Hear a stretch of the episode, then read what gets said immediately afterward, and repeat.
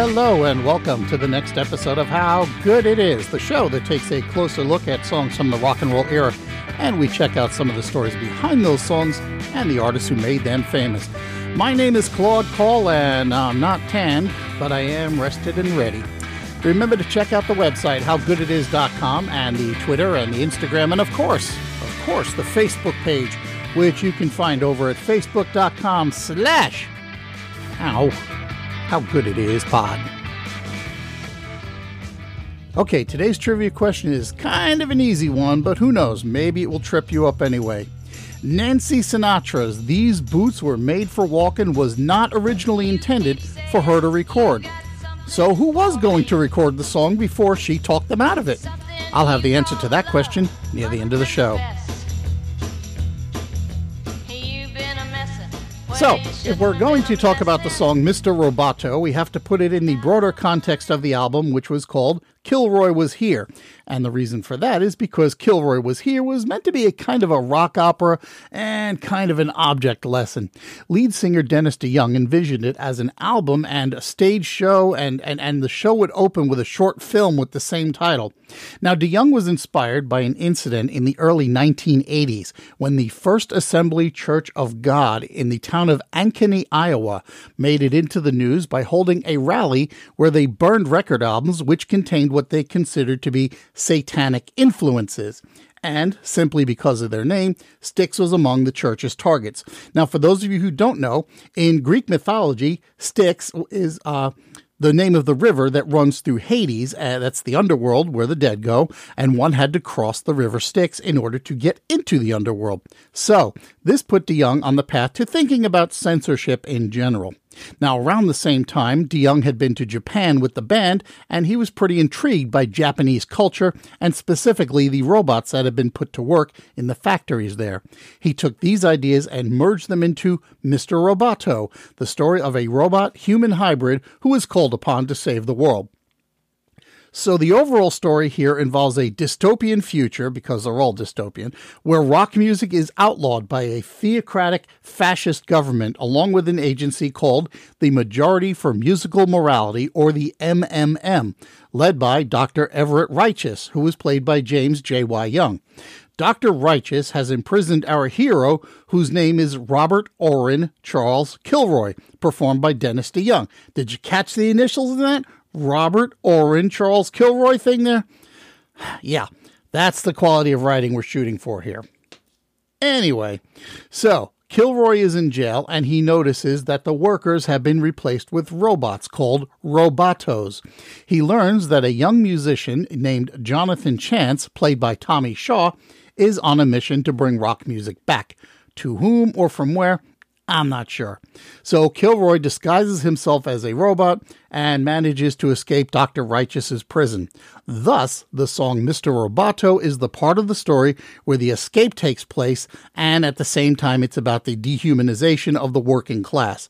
So the song is basically the transition from the short film to the live concert when the whole thing is put into a presentation context.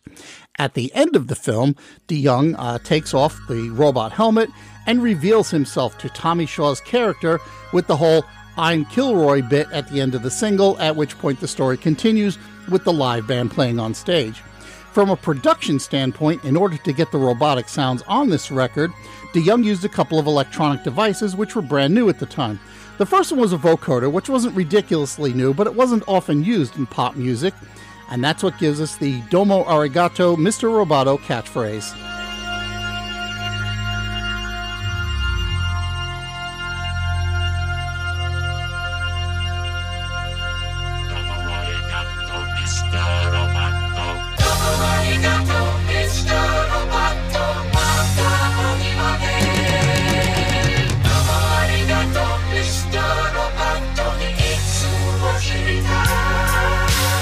Incidentally, are, are you having a tough time understanding that? It, it, it's because it's in Japanese.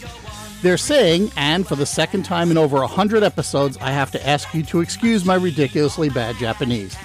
So what they're saying is, Domo arigato misuto robato, mata ohimade, domo arigato misuto robato, himitsu oshirite, which translates to, Thank you very much, Mr. Roboto. Until the day we meet again, thank you very much, Mr. Roboto. I want to know your secret. The other bit of technology was, in fact, so new that nobody had used it before in a popular record, and that was the robotic sounds throughout the song. And they were created by a Roland synthesizer that had an arpeggiator built in, which allows the player to hold a key and play a pattern. You can hear a similar use of the synthesizer present uh, preset technique in Paula Abdul's Opposites Attract. So, where did the name Kilroy and the album title come from? I'm glad you asked. Back in the World War II era, the phrase Kilroy was here was a phrase which, that was graffitied pretty much everywhere in the 1940s, and it was usually accompanied by a drawing of a bald person with a big nose peeking over the wall, and usually you'd see his fingers grabbing the top of the wall as well. It appeared everywhere, especially in Europe, wherever American soldiers turned up. And, and nobody's really sure where it originated, but it was both peculiar enough and popular enough that Adolf Hitler began to believe that it was a code word related to some high level Allied spy. Kilroy is very similar to a, a World War I Australian graffiti signature named Foo, as in Foo was here, but at some point the legends merged together and Kilroy became the one that remained in popular culture.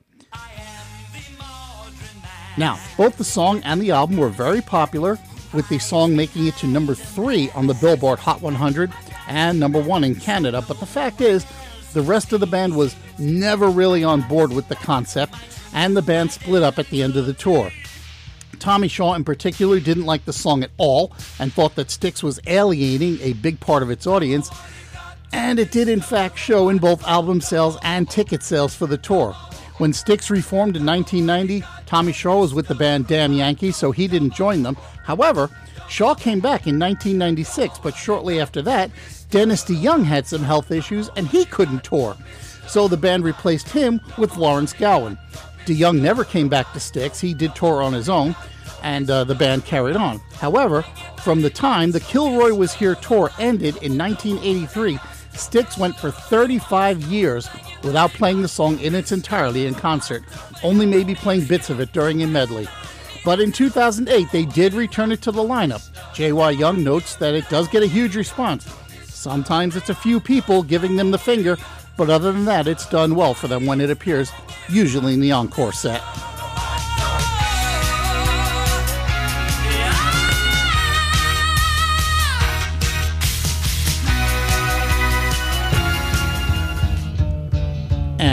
Now, it's time to answer today's trivia question.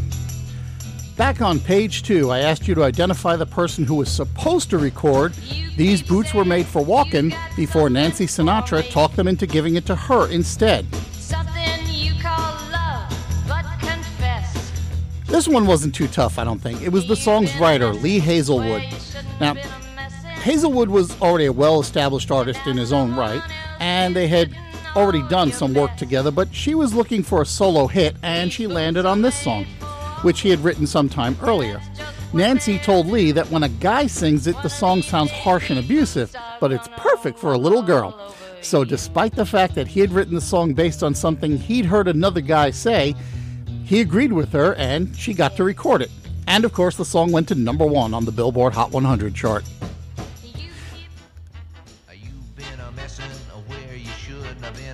Now, Hazlewood did record the song that same year with some goofy asides, and originally I thought it was the same music track, but in fact it's just a little bit different. These boots are made for walking, and that's just what they'll do. One of these days, these boots are gonna walk all over you.